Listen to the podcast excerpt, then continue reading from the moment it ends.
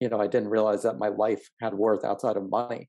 It was at that moment that I realized that I had worth outside of all of the things that I had thought made me worthy. It wasn't my cars. I wasn't my watches. I wasn't my salary.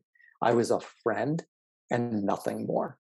Welcome to the Wake Up Your Warrior podcast with me, Christine Cohen.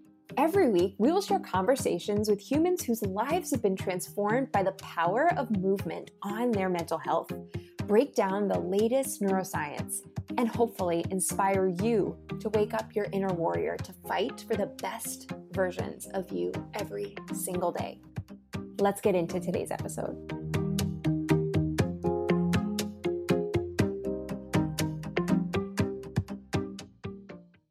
Hey, Warrior, welcome back to another episode of the Wake Up Your Warrior podcast. Today, I have one of my very best friends as our guest, the one and only Craig Stanland. And I'll give you kind of my informal intro before I give the formal intro. And that is Craig and I met, gosh, probably like six or seven years ago at this point. I had joined a gym in the Lower East Side because I was living there at the time and I didn't want to travel all the way up to Chelsea to in New York City to go work out, which is where I was training my clients. So I joined a gym in my hood and Craig was working the front desk. And it was just the kind of connection where you just sort of meet someone and you start chatting about so many interesting things. He struck me as such a light, as such a bright personality, as such a bright energy. And if you have ever met anyone where they just kind of are very magnetic and charismatic and but not in a you know a false way in a way that is like wow there's something different about this person there's something special about this person and um we just sort of hit it off in terms of having great conversation. A few weeks into knowing each other, just, you know, talking at the gym, he said that he read my story on my website and was really um, inspired by it and was really um, just taken by the vulnerability of it. And he then shared with me his own story, which he's going to talk about with us today. But just to give you a little tidbit Craig was arrested and sentenced to two years of federal prison for committing the crime of mail fraud.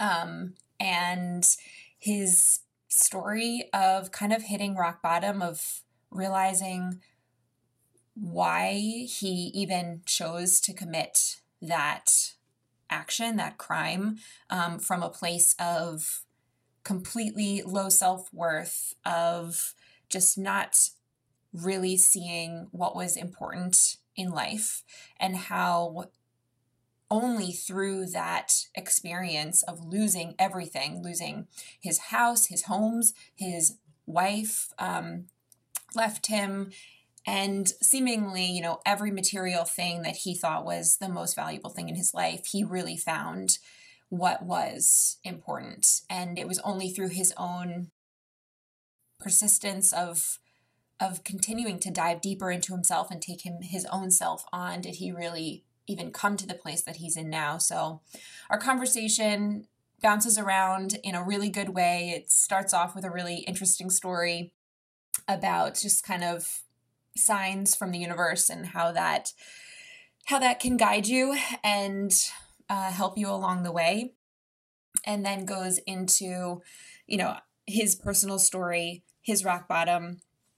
I will give a trigger warning. We do talk about suicide. We do talk about suicidal ideation. So, for anyone uh, who reaches that point in the story and wants to fast forward, I totally understand. But it is so powerful to also hear it and hear how like the major catalyst for him transforming eh, for that moment of darkness to turn into like a glimpse of light.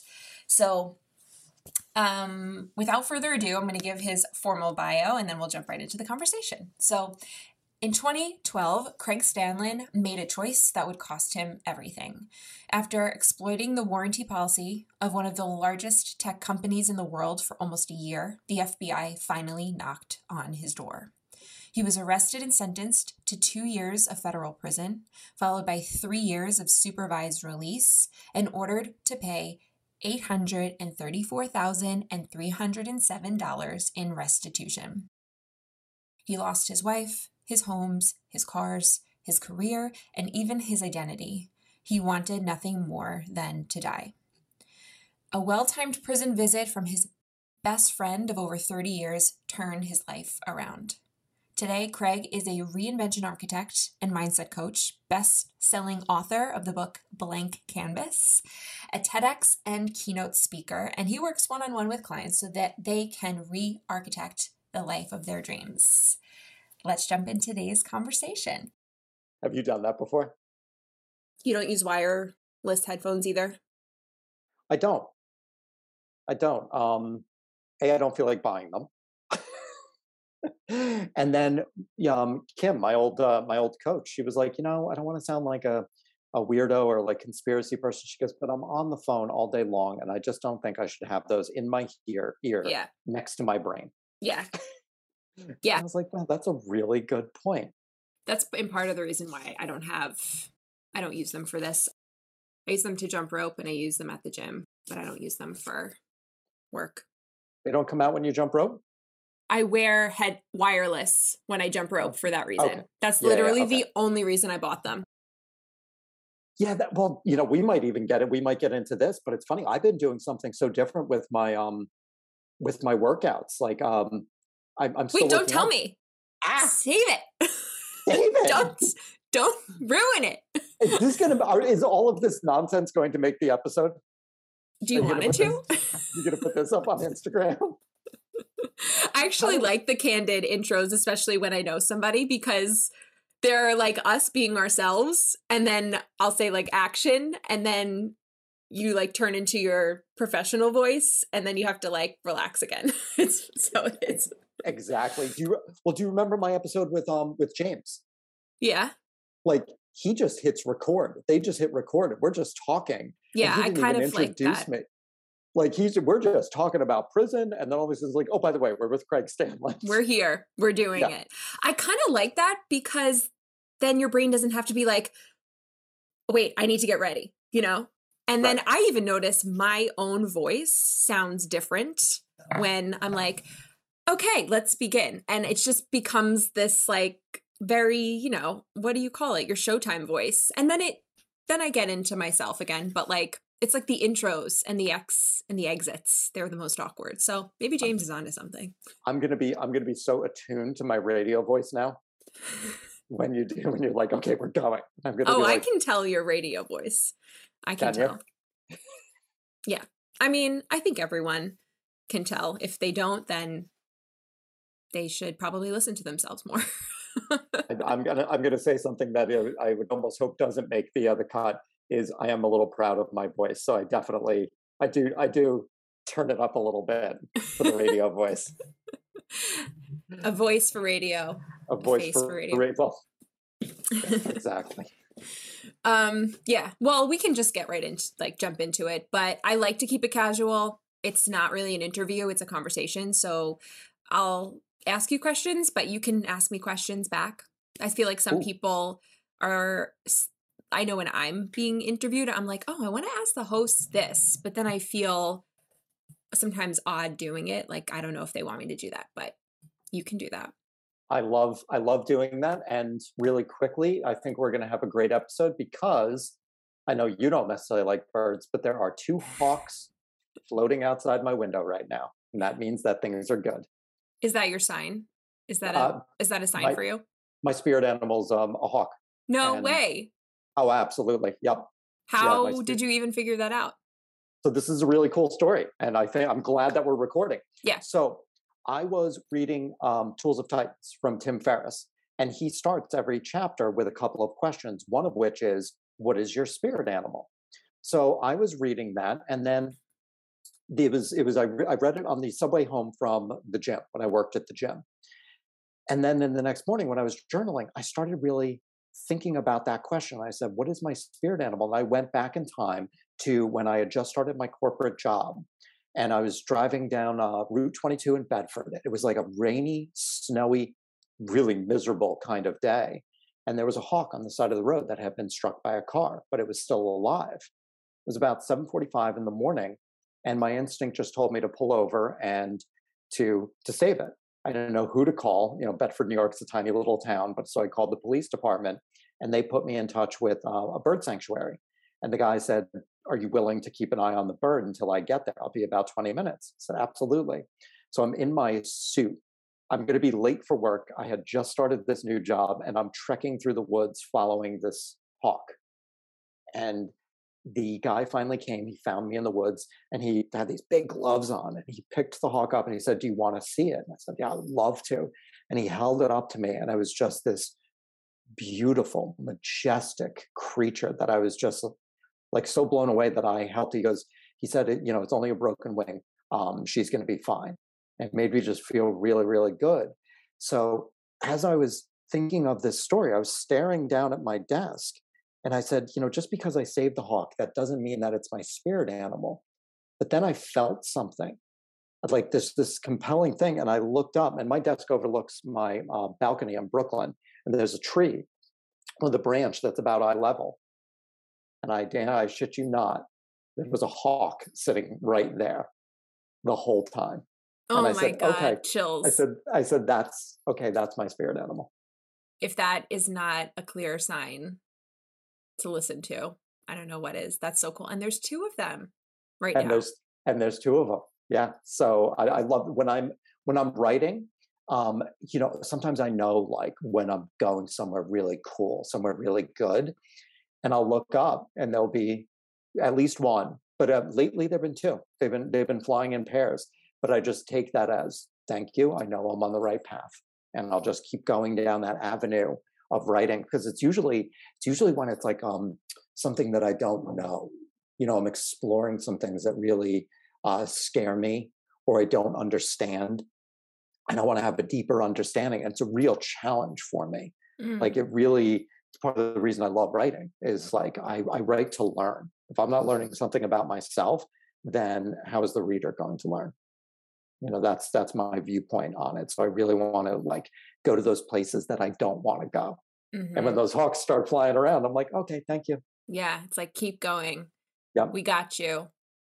I feel like, well, that makes a lot of sense because I mean, we've talked so much just in life and about work and about growth, right? And um I got to read I think two drafts, maybe three drafts of your book, um, Blank Canvas, before it was published, which I was really grateful to be asked to do that. Um, and every time it just like revealed more and more of you and in turn revealed more and more of myself it was like because you were courageous enough to go there i was courageous enough to put myself there or think about like how that reflects in my own life where you know received so many insights just from reading your story your experience and not from a like step one this is what you should do. Step two, this is what you should do. It was very much just like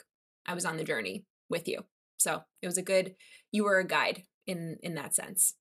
you have no idea how much that means to me i know we've we've chatted before but i mean you have like no idea how much that means to me like that feedback from people because that was the that was a six year journey of just taking each draft and cutting deeper and deeper you're the you've read it more times than anybody so thank you for that i, I cannot cannot thank the final draft is definitely the best one. oh, thank god you would come in and be like, number two really was it. You really, you kind of screwed the pooch on it after that. But no, I mean, it's just that feedback. Like, how do you quantify that? You know, how do you, it's impossible to. Like, going through, it was literally the most torturous thing I've ever done. But at the same time, it was the most rewarding thing I've ever done. so let's And- back up a little bit and give Yeah. everyone a little bit like insight as to what we're talking about. So why don't you share your story um however it feels right to share it. Absolutely. And I, I you know, I'm going to start with the basics. So my name is Craig Stanland. I live in Brooklyn, New York. I am a best-selling author, a reinvention architect, and a TEDx speaker. And how I got there is really the crux of I think everything that you and I have been chatting about. So I'll rewind really quickly. And on September 30th, 2012, I had to, what everybody would think, you know, from the outside looking in, would say was it all. I owned four homes. I drove the BMWs. I wore the Panerai watches, which are like five figures. I ate at the finest restaurants in Manhattan and Greenwich, like VIP status at some of these places. Uh, married to an amazing woman. I mean, everything looked really great. I had it all on September 30th, 2012. Um, sorry, t- 2013.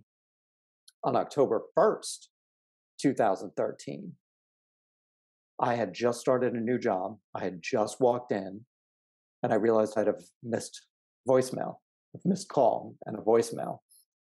And so I put it up to my ear and I listened, and this is what I heard. Mr. Stanland, this is Special Agent McTiernan with the FBI. We are at your residence and have a warrant for your arrest. You need to call us and come home immediately, or we will issue a warrant with the federal marshals. For just under a year, I committed fraud against one of the largest technology companies in the world. And on October 1st, it caught up to me and I lost everything. That was the that was the day that my life changed and the day that I began my descent to rock bottom. Every time I hear you say that, share that piece, it's it's it gives me chills. It gives me, you know, it fills me with so much emotion. Um and to know how that like you said you lost it all on that day but i think you've realized how much you've gained now through that whole experience. How would you say that? I mean, you can go through it. Like, how was it those first few months of your life after that um, day where you were arrested? Can I? Um, I'm actually going to go like uh, back to what you said, like at the beginning of that, and really yeah. the real thinking that I lost it all, but realizing what I lost wasn't all that important, and losing all of that allowed me to gain everything. And we'll, I know we'll jump into that, but yeah, I'll, there's so I'll, much in there. Mm-hmm. There's so there's so much in there. But those first couple of months, so my, uh, when I was arrested, I was assigned what's called a pre-trial probation officer, and that's basically probation. You know, I had to abide by certain rules, and she was really nice, and she she gave me a piece of advice that was meant to be really kind. She told me, do not go home and Google prisons. Don't do it. It's going to scare the bejesus out of you. Don't try to figure out what kind of prison you're going to. Don't do any of that. It's going to scare you. So I didn't. I didn't do any research. And I just allowed my imagination to go that, uh, you know, I'm going to go to a prison that's like what I see on Oz, like what we see on TV. And at the time of my arrest, I'm about the same weight now, give or take, but you know, I'm 5'4, 140 pounds. I have a devastating right hook, but that's not going to mean a damn thing in prison. I spent those first few months thinking that I was going to get raped and beaten every single day. I genuinely believe that. And that's just a to have that uncertainty. Those first several months of the dark cloud of uncertainty, no matter what I did, um, even if it was something that I enjoyed, which was hard to find joy in that time. But there were there were moments. I, I would I would feel a, a smidge of joy, and then immediately the dark cloud would come back over, and it was the dark cloud of uncertainty, and also the I'm unworthy of smiling right now because I'm such a piece of shit for what I did to myself, to my wife, to my family, to society. Uh, it, it was terrible, and it wasn't until about four months after my arrest, I met somebody who I'm still very good friends with to this day, who runs a, a support group for white collar um, defendants, people who've gone through the justice system. And he told me, he said, You're not going to one of those prisons. You're going to go to a prison camp where you'll be with other white collar offenders and non-violent offenders. So that was a tremendous relief, but it's still the unknown. Mm-hmm. You know, you mm-hmm. still don't know what that's going to look like. It's just sheer terror if I was to describe, I just went a really long way to use two words that really nail it sheer terror. Yeah.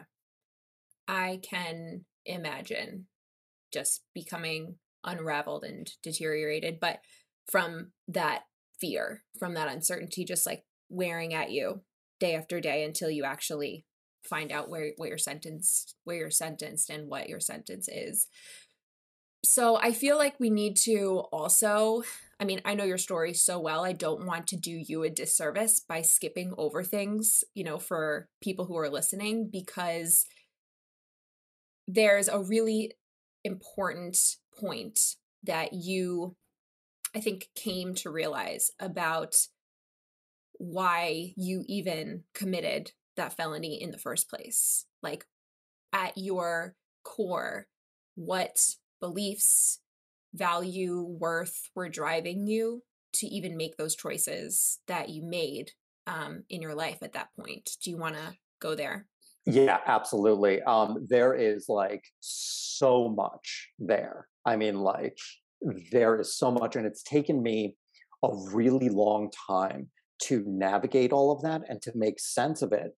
And he, kind of two different paths I'd like to go on this. Number one is, you know, with all that success, with all of that money and all of those things, and my wife, I never felt worthy of any of them. I felt like an imposter every step of the way. And it's just a terrible way to live. And I really, because I felt like an imposter, I had to like create this, I had to create something. I had to create this facade. I had to, you know, become somebody. And it became interwoven with my things and my ability to buy those things. You know, I was my BMWs, I was my fancy watches, I was those, you know, sometimes $300 bottles of wine. That became who I was. It was so inextricably interwoven. And something really interesting started happening was a um, couple of things, actually.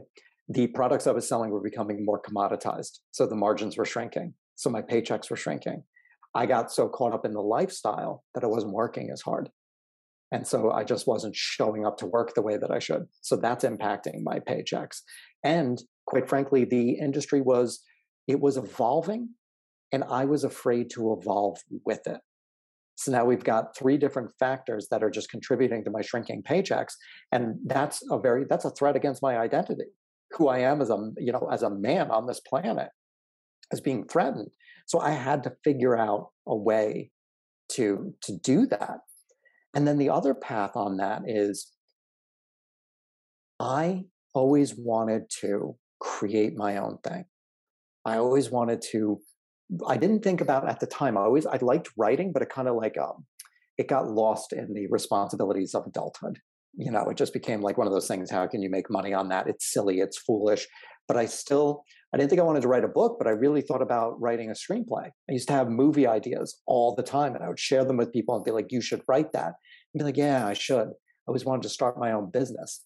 Uh, and I would have ideas and I would tell people, and they, oh, you should do that. I was like, yeah, I should uh, I always wanted to invent something. My father is a patent attorney, so I kind of grew up, you know, a little bit with that creativity. And you know, I tell share ideas. You should invent that. Yeah, I should. I was too damn scared to do any of those things. I was so scared, and because I thought that I had to blow up everything and start from scratch to be able to do the things that I really wanted to do, and I didn't have the courage to do that. I just didn't have the, the, the courage and the wherewithal to do that. And so I created this fraud, in a sense, as a business. I really called it a business. It was Steven Pressfield, the author Steven Pressfield, has a, um, a great term he calls it a shadow career. It is, for example, if you really want to write a book, but you only work at the publish company and publishing company and you've never written a word. You want to be an artist, but you work at an art supply store, but you've never put in brush to canvas. Mm. And so my fraud became this shadow career to kind of fulfill that that desire to create something. And behind all of that was that you know that fear and belief that I had to start from scratch to be able to create the life that I wanted. And I really do think that I subconsciously blew up my life so that I could rebuild from scratch. I know I just said a ton, and there's a lot to unpack there. yes, totally. But I think the the thing that really resonates with me in connecting to like a a streamline of your or like a wavelength of your story is feeling like an imposter in your own life, feeling like you're not enough no matter what you surround yourself with, no matter how much you produce, no matter how much money you're making, you what you are trying to fulfill yourself with ultimately is unfulfillable. It's like a ta- an, uh, a task that won't ever be complete because the energy that you're running that program with, that life with, is essentially, I am not enough. So nothing will ever fill that if you truly believe I am not enough. I am not worthy of, you know, this job, this dinner table, of all these people surrounding me, of this car, of this relationship. It has nothing to do really with the material stuff. It all has to do with like the inner belief driving why you're doing what you're doing. And even if someone doesn't go out and commit fraud or commit a crime, ultimately you're going to do whatever it takes to to to keep that identity um to control that identity to to not let it be taken away from you because ultimately it's outside of you it's not within you this conversation is so, so good, but I just wanted to take a moment to invite you to my five day free workshop all about how nutrition can improve our mental health. It's going to start, sorry, on February 28th and run through the week of March 4th. So, five day workshop. We're going to be meeting live every day, and then the replays will, of course, be available to you.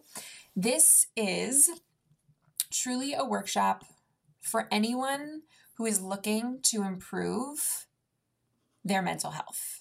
We're going to talk about techniques that you can do daily that can regulate your nervous system and reduce anxiety and depression symptoms. These techniques are all backed by science. They are nervous system regulating, meaning they have to do with the body and neuroscience. So, the body affecting the brain. We're going to talk about how to identify the nutritional root causes of anxiety and depression, stuff that you may not have ever even known about. We're going to talk about surprising triggers in your daily routine that are just negatively impacting your mental health, things that you might know about and things that you might not even realize are bringing your mental health down. We're going to talk about how to shift your nutrition to support your mental health. I'm also going to dive into nutrition, uh, sorry, nutrient deficiencies that are known to negatively impact our mental health, as well as supplements that are scientifically proven to improve our mental health, improve depression and anxiety. So, we're going to talk a lot about how to naturally relieve symptoms and how to naturally approach and resolve the root causes of depression and anxiety that are in our body. It's time to learn how to listen and nourish your body back to health. And I am excited to empower you with this information, inspire you with this, and give you that glimpse of hope when sometimes it feels like there is none. So, to sign up, it's totally free, but you just need to register. So you get all the info about where we're meeting and the times, and of course, all of the info in the worksheets. So go down to the link in my bio in the show notes, and you will uh, be able to sign up. Can't wait to see you there. Let's get back into today's conversation. That's uh, so beautifully said, and you know what I what I've said in the past is I was trying to fill a broken glass and I was blind to the impossibility of that. Mm. And another analogy I use is I was on a treadmill trying to catch the horizon. It's never, it's never going to happen. And it really, you know, this is this is actually um, this is kind of the crux of I've started my second book, and this is kind of the the crux of the second book is going to be a little bit deeper analysis into how we fill ourselves from within.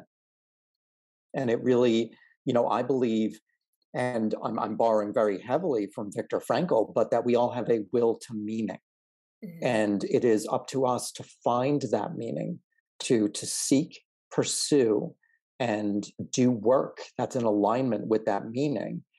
And he, the, Freud will say that we have a will to pleasure, which is what I was doing by buying all the things. Mm. And Adler will say that we have a will to power, which is the money, the status, and the prestige. None of those things are ever going to fill us from the inside. It's only going to be really that meaningful work. And so that's what I'm thinking about for the second book is you know how that we can how we can find that meaning and how we can move through like i said i lacked the courage to do it so how do we how do we get the courage how did i find the courage to to go for what i want now mm-hmm. so that's that's that's where i'm kind of at i mean the first book took me a million words to write I've written probably like a hundred thousand words already. I threw eighty thousand of them out already. My process is terrible, so we'll see what the end result comes out. And by the way, you'll be reading this one three times as well too. well, I can't wait um, because I'm already interested in that topic. That's stuff that I work on with myself every single day as it is. So I'm excited to hear your interpretation of it. Um, but what have you, I mean, discovered in terms of when you, let's go here. So in your journey from getting that call, getting arrested to today, right? There have been key moments for you. you some people, you might describe them as rock bottoms. Some of them might have been highs what were some of those catalyst points for you and can we work in like where your own mental health your own mindset was um challenged and maybe suffering through those catalyst points? Yeah so let's think let's go with we'll go with a rock bottom. We'll go with a rock bottom. So i was I'll go with this one actually. So I was in prison for about a couple of months at this point, and it was unseasonably warm um, that fall. It was it was November. It was unseasonably warm, and so I was able to sit outside at a picnic table, and I was by myself, and I was journaling, and there was a nice little breeze going, and it was making the leaves kind of the shadows dance on the on the table um, in front of me some guys were playing paddleball. There was rap music coming from the gym. And I just went into this this kind of really gentle daze, if you will. And within that gentle daze, all of a sudden it was like a lightning bolt of understanding was hand delivered to me by the universe of what really matters in life.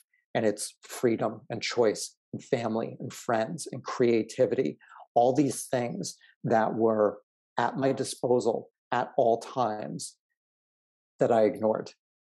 It wasn't the fancy things. It wasn't all those, you know, wasn't the cars, wasn't the watches, wasn't the job title. All these things that don't cost anything. They were there. And I remember looking like just up at the sky and saying, I get it. I understand. I won't fuck it up this time. And it was just so crystal clear. And the reason why this was a rock bottom was all of a sudden I hear the paddle ball uh, hitting the wall and I hear the rap music. Mm-hmm. I had snapped out of this trance and I look at my surroundings and I go back to that shame I was feeling. And I literally said, I'm going to die before I have an opportunity to exercise any of this. And that was such a rock bottom mentally to to understand how much was always in front of me and available to me and that I did not express any gratitude for. Mm-hmm. I took it for granted and really the belief that I was going to to die before I could experience all of Why it. Why did was, you believe you were going to die before you would ever experience that again? I had I had started thinking about killing myself um, after I was arrested, and I started just drinking a tremendous amount, a tremendous amount. You know, I would fall asleep on the kitchen floor in the fetal position um, you know, crying just thinking about my life insurance policy and how much my my wife at the time could live off of that quite nicely. If you weren't know, here. if I wasn't here, you know, and and you know part of part of the arrest uh, because mine was a financial crime, you have to do a really deep forensic dive into your um, finances, and the numbers didn't lie because you know I lost my job and I lost everything that I was worth more dead than I was alive. I mean, the, the numbers were really, it was right there and you could see it plain as day. And that's very sobering. So well, I'd already started. Point, you were still in your like i'm not worth anything only money's worth you know money's obviously worth more than me alive is is oh, where absolutely. you were coming from that's what you believed you were still really struggling with that belief oh completely absolutely i didn't see that my life had any value whatsoever mm-hmm. and so suicide was that was that shadow and that's why i thought i was going to to die before i got to to use to use that that knowledge and that wisdom. And that was really crushing. That's such a dark place. Oh, it's it's and it only got worse from there. So, I mean, if you don't mind, I'll go into the next. There's something. There was something so interesting for me, and I'd like to know, like, with you on your journey, because you know we know each other and we've talked quite a bit, but I don't know if we've ever talked about this. So, when I got arrested, right, uh, that was like rock bottom. Mm-hmm. And I'm mm-hmm. putting it up here because there's a reason. yeah. This isn't up here. Going. This is this is rock bottom. Uh-huh. And I uh-huh. was like, okay, rock bottom. And then I got into a wicked car accident on Christmas Eve that had nothing to do with it, but it was just boom. Mm-hmm. There's another thing. Um, small thing. I lost my engagement ring, like the only thing, or my wedding ring rather, the uh, the only thing that had like meaning to me at that time because I lost everything. I lost that. Boom. The bottom. It, the bottom just kept falling out. And every single the time that I thought I had hit bottom and I would get a little bit comfortable mm-hmm. in that bottom, whoosh, it would just disappear and I'd mm-hmm. fall mm. again. And it just was like, when is this going to stop? I'm curious if you, with, you know, in your journey, if there was like tears of rock bottom. Yeah. Oh, that's such a good question. Um, I feel like I feel like I've had many rock bottoms. I feel like, you know, I always um, use the analogy of like a deep, dark hole that you are in when you are struggling with depression. And I always imagine myself at the bottom of that hole. But certain things, like you might try and take a couple steps up, how whatever that mechanism is, and you know, you're like clinging onto the side of this like dirty, deep, dark hole, right? You can like see the circle of light at the top, but it's so far away. And you're like clinging on for dear life, like Alex Honnold on Free Solo in Yosemite, right? But he's like way more comfortable about it. And then something happens and you just slide all the way back down. And so I feel like it wasn't, I can't recall like significant things that knocked me back down over and over again but I can remember feeling I'm back down here again. Like I slid back down. Like, and for me, it could have just been, um, it could have just been like, you know, alcohol I was really sensitive to. So when I would go and do just like a normal, quote unquote, normal activity that I would have always done, which is go out with your friends on a weekend and drink because that's what 20 year olds seem to do. um, I would, the next day, I would wake up and I wouldn't just have like a normal hangover. I would be depressed deeper and darker than I was the entire week previously. And I was like starting even lower than I had been. Um, for so any progress that I felt like I made, I felt like I was starting at the bottom again. So that's what I would equate my experience oh my with. That must have that must have just like added so much shame. Oh, totally. Probably, I mean, there's shame during the week of like, I feel this way, and may, I'm maybe guessing. I don't want to put words in your mouth, but like, oh, I shouldn't be this. I shouldn't feel this way. I shouldn't do that, and feeling crappy about feeling that way. And now all of a sudden, mm-hmm. you did something that puts you even lower, and it's just like, what the hell? Mm-hmm. You know, mm-hmm. that's just got to be just so much shame, and that's. I think what's so interesting about that is the notion and the idea of just that dark hole. I think that you know, if we were to do a study of people and rock bottom. I think that analogy would probably hold true just for so many people. Um, I think it's interesting. You had a little bit of light. At my worst, there was no light. There, I couldn't even see a pinpoint of light. There was nothing. It was pure darkness. I was alone at rock bottom with the man who screwed up his life, and I hated that man. Mm. I hated that man with all of my might. I wanted to rip off my own skin. That's just all I wanted to do was just rip off my own skin and escape. And obviously can't do that. Suicide would have allowed that. Mm. You know, and I think that's my really my deepest rock bottom was when my brain concocted a short film of what my own suicide would look like. It was very graphic, it was very detailed. And it played that on loop for every second of every day for four months straight of what it would look like to put a pistol in my mouth and squeeze the trigger. Mm-hmm. And that just is, it's maddening. It's absolutely maddening. It became dug into my neural pathways. It just became a state of being. Mm-hmm. And that's it, all it you got, would, that's all that would play like from morning till night. You would go about life and in prison would, and then it would just be there everywhere you went. It would just be there every single place I went. I mean, you know, no matter how fast you run, you can't outrun yourself. And it was, I, I couldn't shake it. I couldn't yeah. make it go away. And the thing is, I couldn't tell anybody what I was feeling, what I was experiencing. Couldn't tell any friends inside prison because they might tell a guard. And if you mention suicide in prison, they lock you in solitary. And that they really lock you in solitary? They lock you in solitary until you're no longer a harm to others or to yourself. And they take away all your things. They take oh away all everything that you have and they put you in a tiny little box with like no window.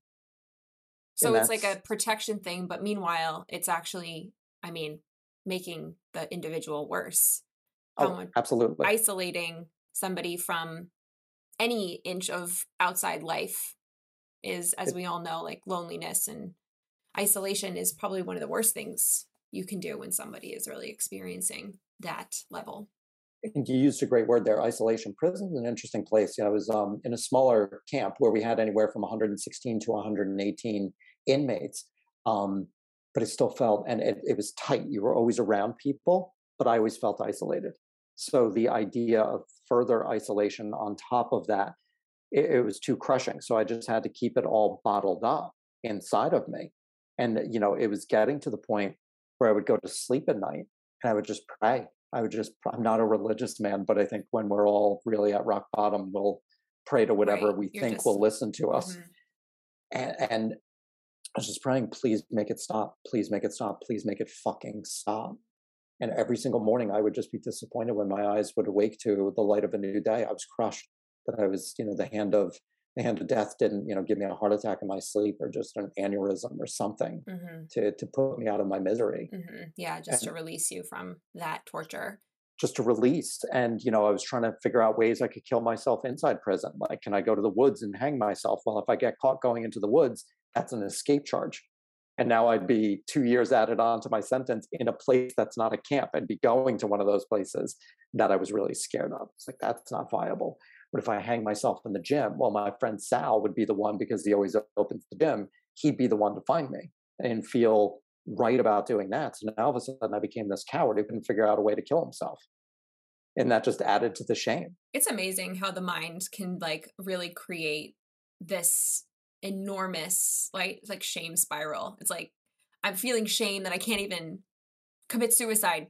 Like what a you know like what it just shows the depths and the power at the mind at its worst it it really it really does and you know we can get into this so this is like uh, related but maybe a side tangent it's just like what voice do we listen to you know what voice do we listen to? Do we give credence to that voice that calls us a coward because we can't end our own life?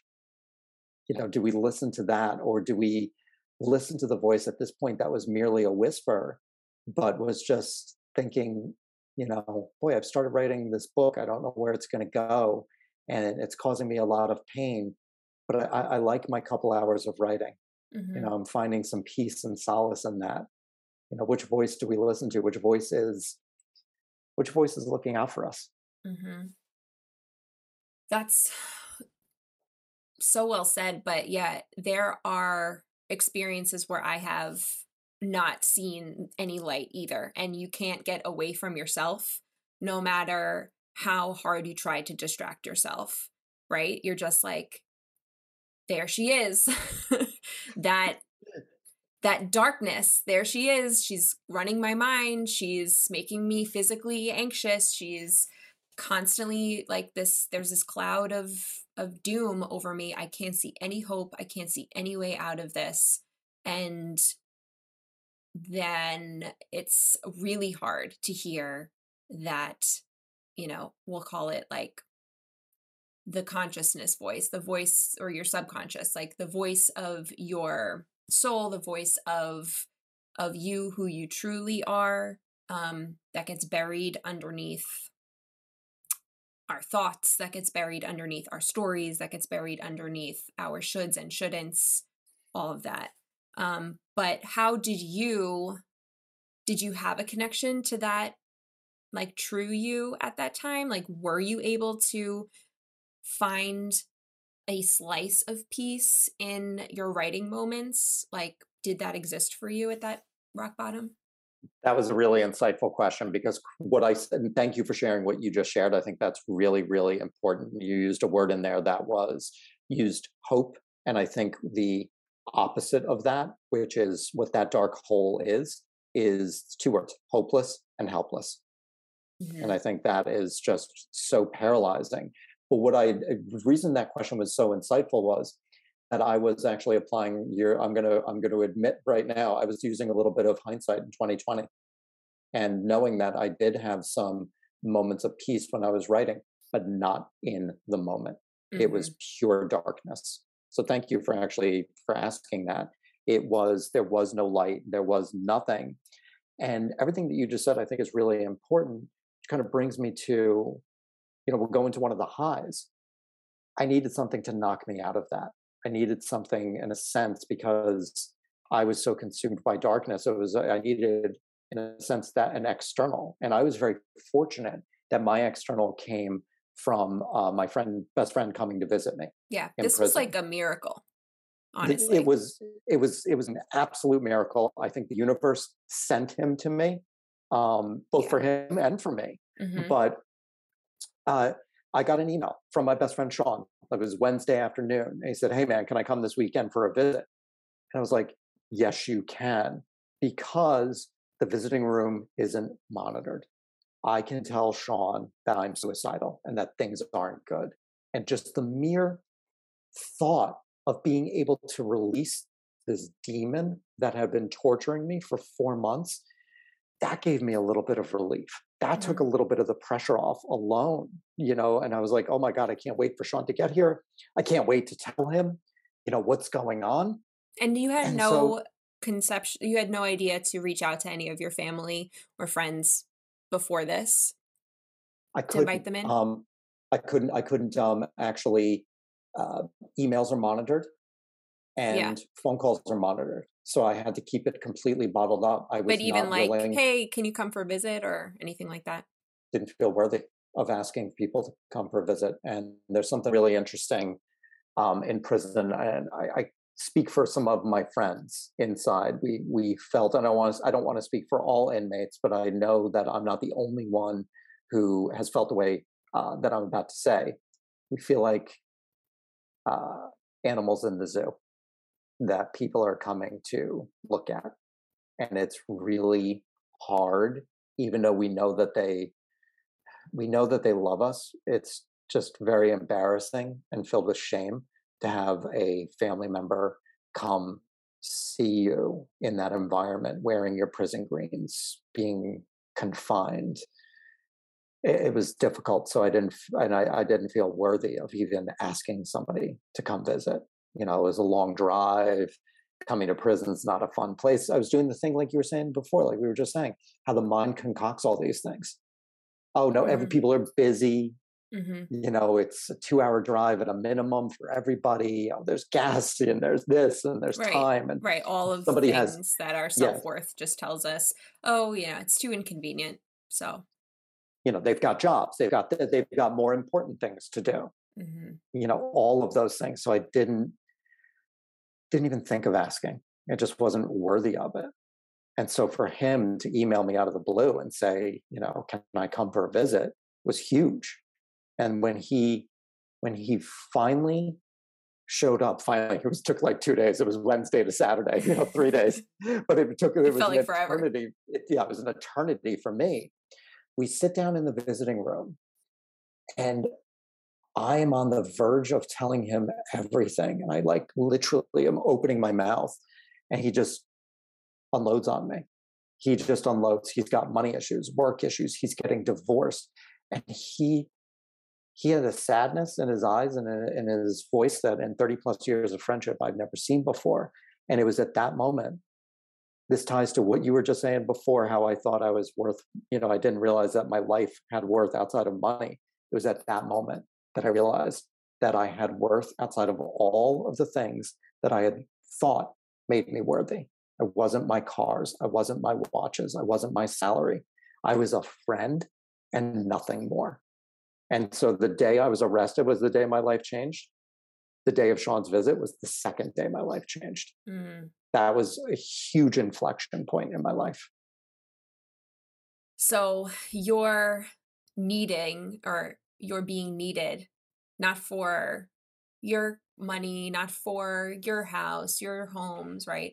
But just for you being able to be there for him and listen gave you a fulfillment that you weren't able to see before all the other distractions were in your life?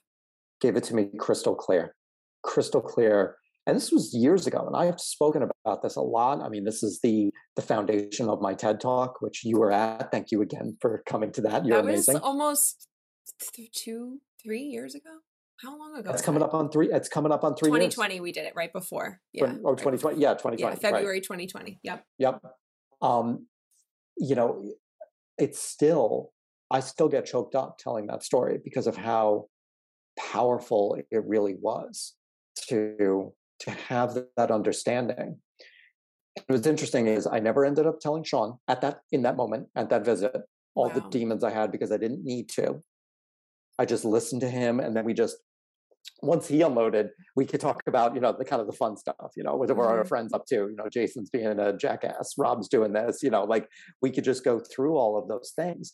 And I didn't feel the need to tell him that. And that night, um, I didn't go to sleep praying to die.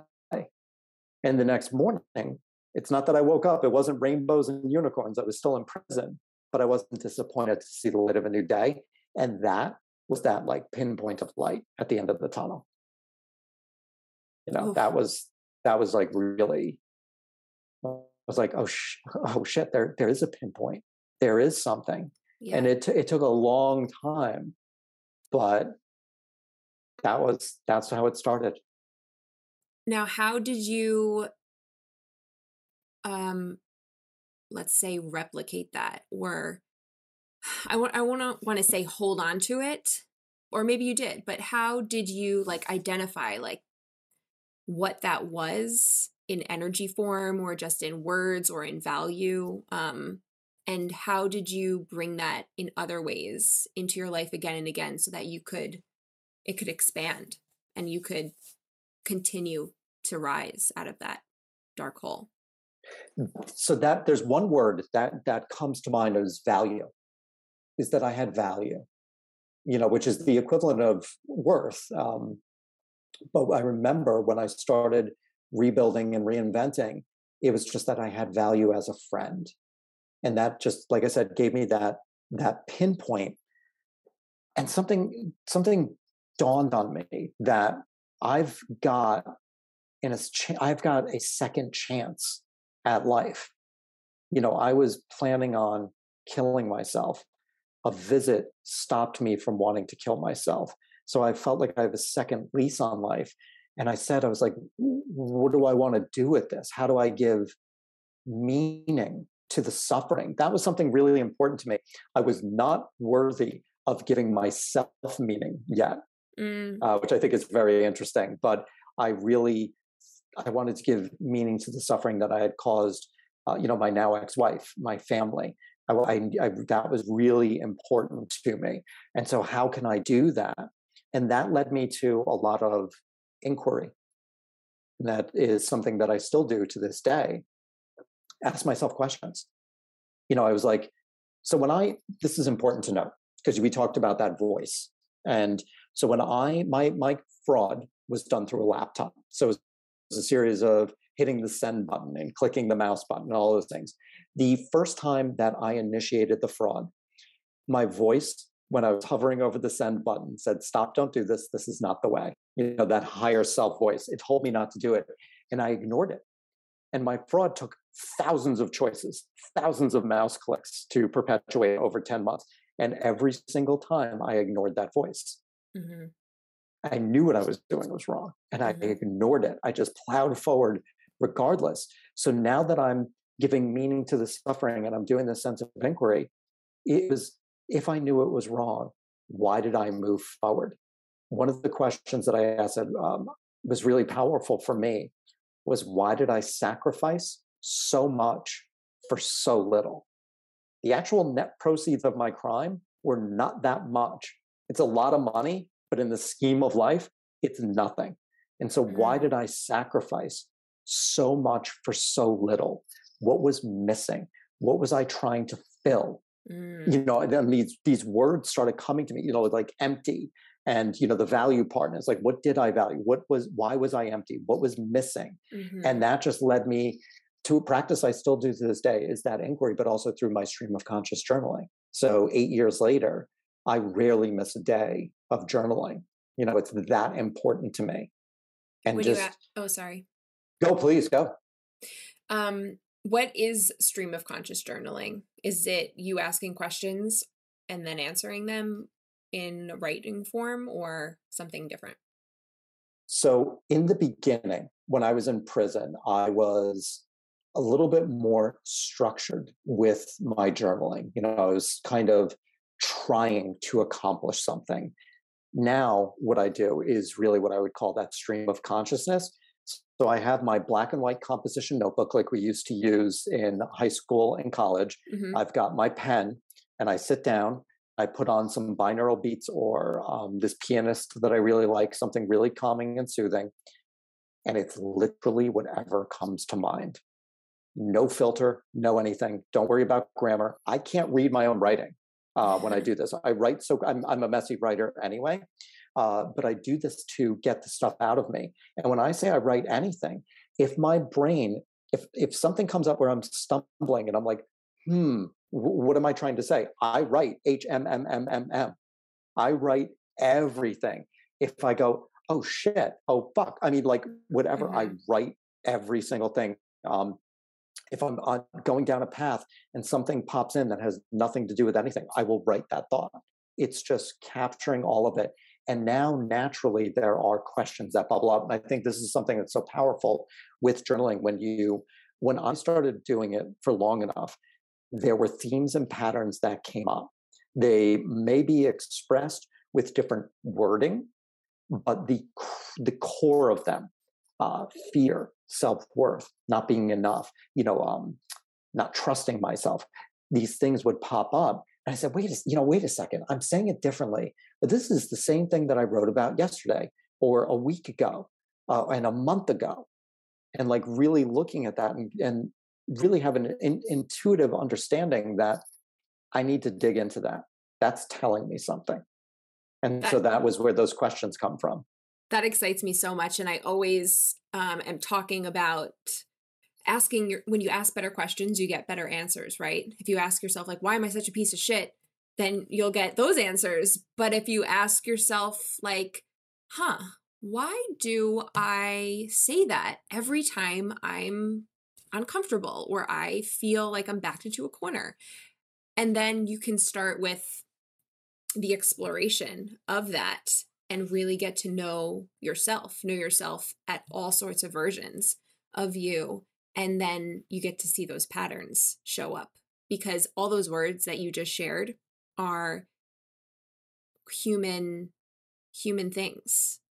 And everyone's manifestation of what their self-worth their value their fear um inside of them is going to manifest outside of them might look different on the outside but it all comes back to those same like those same beliefs that are limiting, right? Those same beliefs that are holding us back um, in our stories and our ideals, whether it's through life, I mean, through life experiences of any sort, could be little t traumas, could be big t traumas. Um, but ultimately, they're what's running the show in our life. And we don't even realize that we're running this this like program so to speak.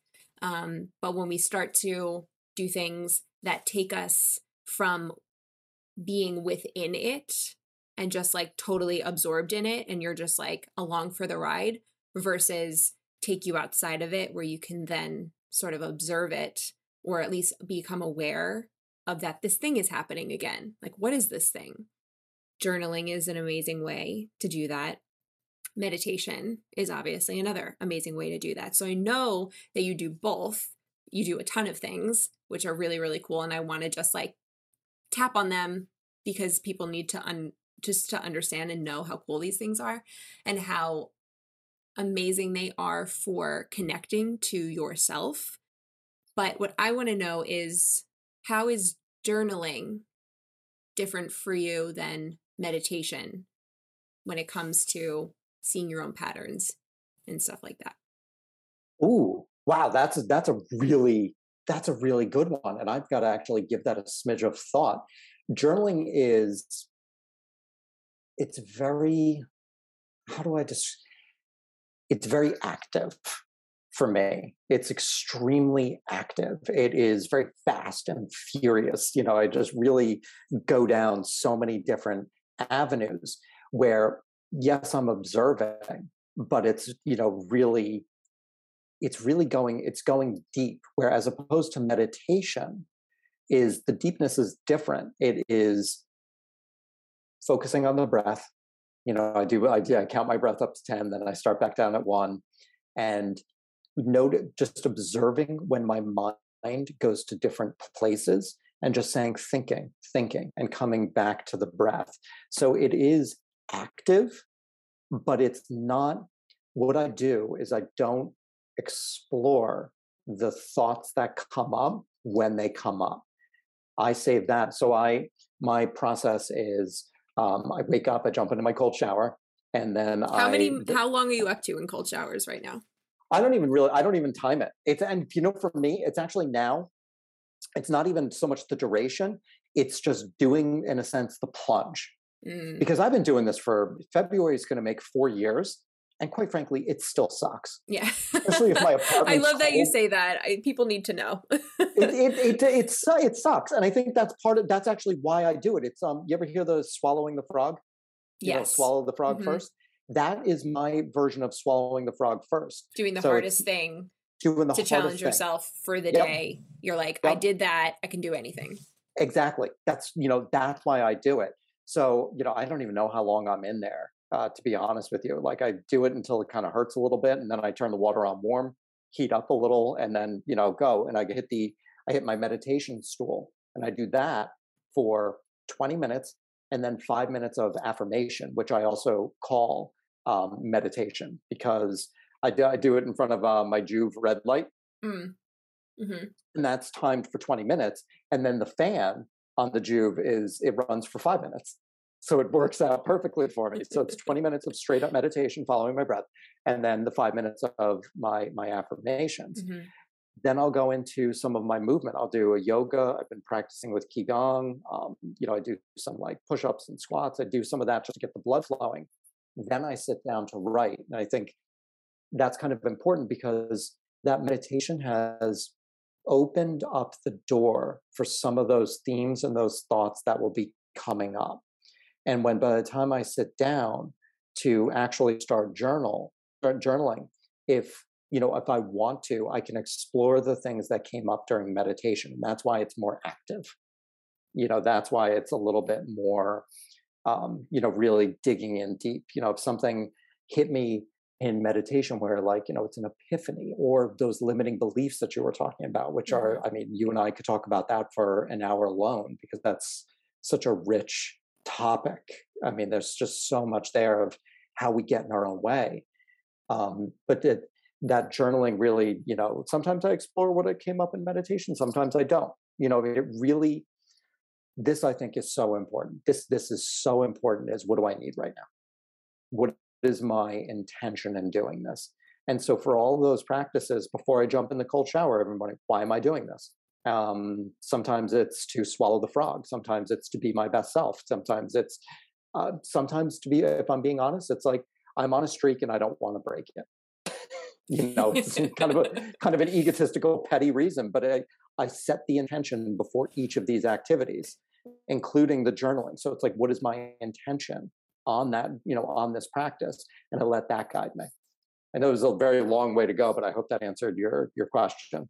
No, it did. I was going to ask too, like, why do you do these things? What is your what is your hope to get out of them? Um, even in the discovery, because you didn't just wake up one day and start doing all of those things, right? So even in the discovery of what does make me feel my best, would you say that was where your like the question um was coming from? Like what do I need right now? Let me try out this practice. Let me try out that practice. I I know some people talk to me and they're like, I really want to start a morning routine, but I just like they try and do all the things and then it just becomes like you know you're just going through the list you don't even know why you're doing them they're not really connecting to themselves when they're doing it they're just trying to like check it off check it off so what what how did you start doing all these things and what would you say the like more often than not the theme that you do them for? What is that? So i'll i'll start with you know how i how i began. Um i began like the people that you speak with, uh, checking things off the list. I heard this was good. I heard that was good. I started in prison. So I started um, my three core, core foundational practices that I still do to this day meditation, stream of conscious journaling, and practicing gratitude. I began all of those in, in prison, and they were things that I heard were good. Mm-hmm. And, you know, the journaling honestly came a little bit naturally uh, because I just needed, I needed that outlet. So that's where that came from. Um, gratitude also came a little bit naturally. I didn't realize that that was actually a practice at the time. Um, you know, during the meditation was a should, and my morning routine has taken years to refine. But in the beginning, it was doing all those things, checking all the boxes. I was following the shoulds of, uh, you know, the billionaires. What billionaires do before 6 a.m. that you're mm-hmm. not doing? You know, you should be doing. And you know, I'm buying into all this crap, and I didn't have my why. I didn't have anything and it was just kind of tuning into myself and saying like this doesn't jive with me. This doesn't feel good. And and giving myself the permission to let go of some of the practices. Mm-hmm. you know? I think that was such a huge thing like oh god you know i've been um I, it's funny i'm trying to think of an example of something like that i gave up. I think there was some kind of you know morning exercise routine that i was doing that was like supposed to really you know get you going and like this is you know so and so said that it was the best thing ever and this celebrity endorsed it and that celebrity and i right. was doing it for a long time and i'm like it doesn't feel good you know and to give myself that permission and not let that shame come in and say that it's another thing that i'm letting go and giving up on mm-hmm. and just saying no this isn't serving me and then the other part like why am i doing these things this is um this is really important i think getting very crystal clear on what it is that I want to create in my life and the things that I want to do, and then building structures around that that are going to point me in that direction. So, the reason that I still meditate to this day and journal and practice gratitude, they are an exploration of myself that is an is an excavation into those areas that I'm scared to go into. And that is how I'm able to do the work with my clients and write the stuff that I write and so that's why i do those practices is they are a deep dive exploration into myself and to really understand that you know part of this journey was getting that you know my brain is my greatest asset and also understanding how to use my brain to leverage it in the smartest way possible because it was also the thing that got me in trouble mm. And so when I started looking into studying how the brain actually works and going down that road, it was like, okay, now i'm getting a little more clarity on these why i do certain things why i behave in certain ways what's important and then that like i said that clarity on the goals that i want to have and what's going to help me get to those goals. So that's often that's how i structure it now. Yeah. It really changes when you connect to why you're doing the things that you're doing when you connect to an intention that's meaningful for you which when i say that it means the energy that i show up with in that moment um, when I use the word intention, it's a it's it's not really a thought. I guess it has to come from a thought, but it is a presence that I bring that isn't like a should. Like a should, I have I should meditate this morning. You know, you just see my face. I'm like, yeah, I should do it. And then you are already in resistance to it. Therefore, you're missing so many things just in that space, in that energy space. But when I intentionally connect to, because I just started meditating regularly and I'm finally getting this with medit like with meditation, with movement, it's there. I it's it's not a should ever. It's not a have to ever. It's a I want to. But um I think I gave my, myself permission to not have to do it. I gave myself permission to have it not have to look a certain way, a certain amount of minutes, um, a certain location, a certain program, and instead just connect to kind of just being open to what's there for me when I am meditating. That's kind of what it's changed to. It's not even like I have an intention that I want this to make me happy. I want this to make me, you know, be open to the world today. It's I'm just curious what what who I am in this meditation and so it's a lot different.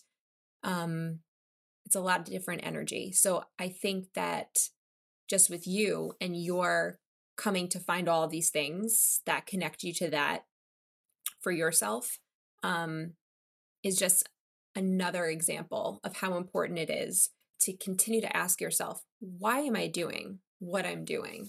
How is this is this serving me? Is this actually helping me or am I forcing myself to do it because it's I think I should do it? Um yeah. Should's a terrible word. I mean, it's, it's funny. I could see. Terrible word. It's a terrible word. I mean, your whole dynamic shifted when you said that. Like, I should meditate. I mean, just like your face and your shoulders, and that's that should is just that guilt-inducing word. Mm-hmm. That's terrible. But people really don't is. listen to that response in their own body when they think like, "Oh, I should go and exercise today," right? And then it's not even about the exercise. I mean, it might be about that type of movement. Maybe you're like, I actually hate doing this. This is not fun. I don't enjoy this at all, but I should do it. So I'm going to force myself to do it. But that they don't listen to that response in that their body is telling them, which all comes back to trusting your own self, trusting your own body, trusting the messages that your body is sending you, and being open to explore something new, something different. I think what's so important in that is that being open to explore. And there, you know, with something like meditation, I, there is to me no right, no wrong. There just is. You just do. And we start putting that weight on, like, oh, I'm not doing it correctly. I'm not doing this. I should be, I should be wearing the right clothes. I should be kneeling this way and all those things. No, it's just sitting and being and observing and just giving yourself that permission to know that the mind is going to wander there's going to be crazy thoughts that come through, and it's okay. It's okay. You know, one of the most powerful things that I've like for myself through, and I discovered this through journaling, was, you know, I was beating myself up about something. And, you know, I can't even remember the thing. And I think that's also speaks volumes. I can't remember the thing that led mm-hmm. to this massive epiphany. It shows how much, how little weight that actually carries. But I remember writing, like, you know, practicing acceptance, which is one of my core values, but saying, okay, I feel this way right now, not fighting it, accepting it, and then writing, I feel this way right now, and there's nothing wrong with it. Didn't fight it, didn't anything, just being open to it. And what you want to guess what happened to that feeling? You probably felt it and then it went away and then dissipated. Exactly. That's exactly what happened. And that's just been like this great tool that I've been using. It's just, you know, so when we start trying to do something new or, you know, bringing something new in our life, we don't want to force it. But if we feel a certain way, I think it's so important to just say, okay, I feel this way. And there's nothing wrong with it. Mm-hmm. We make ourselves wrong. We're going to fight and we're going to be miserable about mm-hmm. things, but just there's nothing wrong with it. Totally agree. Okay. You know? Totally agree. I'm curious, have you struggled with any anxiety or depression or any other mental health stuff since coming out and what has helped you through that? Yes to all of those. Uh, I definitely in when I when I was released, um, you know, uh, I felt really I felt okay about life, but the the reality of life started uh, weighing on me. You know, I am working at a gym making twelve dollars an hour, and I'm a couple million in debt. Um, who's going to date a felon? You know, what am I? What's my future look like? And I very clearly remember waiting for the uh, the F subway um, at Delancey Street, and when it was pulling up, I said, you know, I had one of those thoughts. I was like, I could throw myself in front of it. And then, you know, that turned into the shame spiral of I thought I was through all of this. I thought mm-hmm. I was done with all of this. Um, you know, so that was definitely, I realized that I wasn't, you know, done with that thought and to be very mindful of the fact that it's not just something that one shakes off. and it's not a cramp in the leg, you don't walk it off. It's so something true. that's, you know, present and something that has to be loved and embraced and again, I think it goes back to I didn't have this wherewithal. I'm applying what I just said to several years ago, but yes, I feel this way, and there's nothing wrong with it. You know, not even making that wrong, but the you know definitely a lot of depression on what my life was going to look like, and then tied to that was that anxiety of what is my life going to look like. Yeah. You know that like two sides of the same coin. Yeah. I'm, I'm, a convicted felon. Who's going to date me? How am i going to get a job? Where am i going to live? What's this going to look like? I can't um, you know my my past my past was driving the bus. Plain and simple. Mm-hmm. you know it was driving the bus and that caused me so much anxiety because how can i create anything in my life because i am a convicted felon mm. you know, because I mm. made these terrible choices. And so there's a tremendous amount of anxiety from that. You know, there's, thank God I got a friend um, who heard about my situation and they were moving to Seattle and offered me their apartment to sublease. You know, I've been here for six years now. But at before that happened, anxiety of who's going to rent to a felon, anxiety of what if this, what if the what if they end her lease and I have to move? Uh, where am I going to live? Nobody's going to, they're going to do a background check and I'm screwed. So, yeah, I mean, there's just all of those, you know, peaks and valleys of high, you know, I mean, that's part of life, highs and lows. I will say now that they are much fewer and far between. And this will answer the second part of your question. I know what I'm put on this planet to do, and I do I do that every single day that's that what we started you know uh, the conversation with is that will to meaning. Mm-hmm. i know what gives me meaning i know what my purpose is i know i'm good at it and i make sure i do it every single day and if i take a day off it's a conscious decision to do that and my thing is writing. You know that is ask, what is that yeah meaning for you? it's it's writing. It is it is going deep within going to those places i don't like to go figuring out how to alchemize that in a way that I can put onto paper that's going to be entertaining and add value to the reader. And that is that is what a, that's my purpose and that is my meaning in life. I spend 2 hours every day writing. Like I do not. And that's not a mm-hmm. should. That's a there's there's no ifs, ands, or buts. I am writing. And that's meditation's not a should, gratitude's not a should. Um, you know, all of those little practices, they aren't shoulds. And writing is probably the least should of all of them. I mean, that is it's a given. I am going to write. Even if I even if there's nothing in the tank, I sit down and I follow Hemingway's advice when he was stuck. Write one true sentence, then write another, then write another. Now you're writing. Doesn't matter if it's crap, doesn't matter what it is, but I have to sit down and write. When you say your your meaning is to write, is that unattached to any other person on this planet's eyes reading what you've written? Is that just like a pure this is for me meaning? How does that work with you? That's a really interesting question because the first book was written with a very clear um, purpose and intention was to help one person. That was really, um, and that that actually still fuels me very much to this day with my coaching and with my writing. However, with this second book, what has dawned on me on this journey to meaning is the desire to master my craft. I want to pursue mastery in writing. And I understand there's no such thing as a final end game on that, which I love. I love that there's no perfect book, you know, there's no anything. But I say that because, yes, I want to add value to the reader, but I feel like I'm really doing it for myself. And uh, the the goal of achieving mastery in that craft fuels me so much and I honestly believe that if I'm able to do that, if I'm able to really express myself from the deepest place in an honest and transparent way, then I will reach somebody. And that would be amazing. So it's a little bit, it's it's twofold. Mm-hmm. I get that. I get that. That's super refreshing too to hear. Just How so? just in terms of people make meaning be this thing that's an outcome or that you know fuels them because they get an end result of something. And you know i have to find my purpose.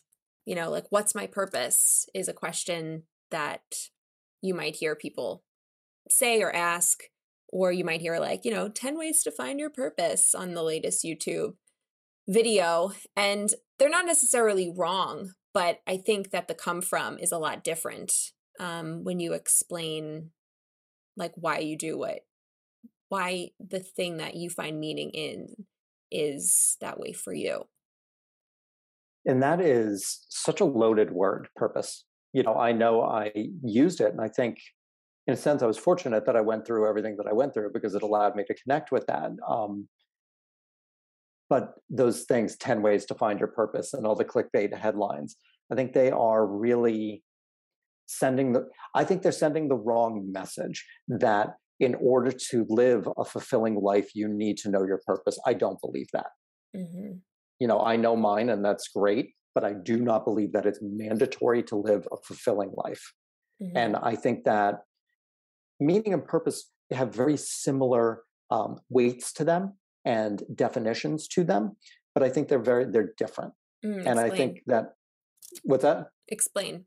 It's purpose to me in my own view has a weight to it it has uh, a little bit of that external component that you were describing the outcome meaning to me is the actual act of doing you know i see that more of in the moment when i sit down at the keyboard that that alone gives me meaning. I have no idea if what I'm writing is going to make the final cut, if anybody's ever going to read it, doesn't matter. It's just the actual physical act of doing it. I think to me, a purpose has that, like I said, a little bit more external outcome. And it's just got that weight to it. You know, meaning can come from, and that's the other thing, meaning can come from anything. It could be, I know that you and I both share the love of walking outside. That's something that provides meaning. And that's where it's a little bit more open ended, gives us a little more permission to experiment, whereas walking outside isn't necessarily one's purpose. Mm-hmm. Yeah. And that's what I think the difference is. I see that distinction. I see that distinction. Yeah. I see the difference. I feel the difference in the weight of the of the words now that you've explained it that way. I really I appreciate that. Thank you for the the proper English lesson from a writer. you play with words all the time, so you are always feeling them. What is the actual right word to describe this? It that's one of the things I really love about writing is that challenge of, you know, sitting there like writing a sentence and I'll write something and I'm like, no, not quite right. And hit the delete button, back, back, back. And I'm like, what about that? No, no, no, no. What about that? Yes. I love that. Like, what is the, what is the word really trying to connect with that? One of the best mm-hmm. compliments, I think you said this and um, Kandil said this about my book um, was it, it felt like you agonized over every single word and that you deliberately chose every single word. And I was like, I did. So thank you. Yeah. Which is why it's so good. the book the first book is called Blank Canvas. Have you named come up with a name for the second book yet? I have not. I'm calling it book 2 in all of my documents that I save. It's uh, book 2 or B2. Playing around with the idea of I, I, use this. I'm not in love with it, but I'm happy to share uh, the Tao of reinvention. But that sounds like a little bit much. It sounds like a little bit um, too much of a to do. And like you said earlier in our conversation, like you know, a book that's like do this, then do that. I don't mm-hmm. want to do that. I don't want to do that. I want to, you know, leverage my own personal anecdotes again to hopefully convey the message that does have a roadmap to really that that call to meaning. Yeah. You know, that thing that we're, I think, all, I think we all have a calling. And it's a question of connecting with that calling. And that's different from purpose as well. Hmm. I'm just letting that settle. Um, I know that you're going to come up with a great title when, you know, it comes to you, as these things often do find us in a moment where we're not trying. exactly. Um, all right. So let's wrap this amazing, insightful, vulnerable conversation up. And I will just ask do you have any just like final words of wisdom or insight for somebody who is kind of still stuck in their own dark. And maybe they've seen a glimpse of light but it's you know it flickers. They don't actually know that it's there all the time. What would you say to that person? Number 1 your past cannot define you without your consent. Number 2 speak with someone who cares about you speak openly and speak transparently so that you know that you're not alone because when we believe that we're alone and we realize that we're not alone, it is one of the most empowering moments of our life. And I was fortunate that my friend came to visit me. But without that, I don't really know what my life would have looked like. And I didn't have the wherewithal to speak with anyone.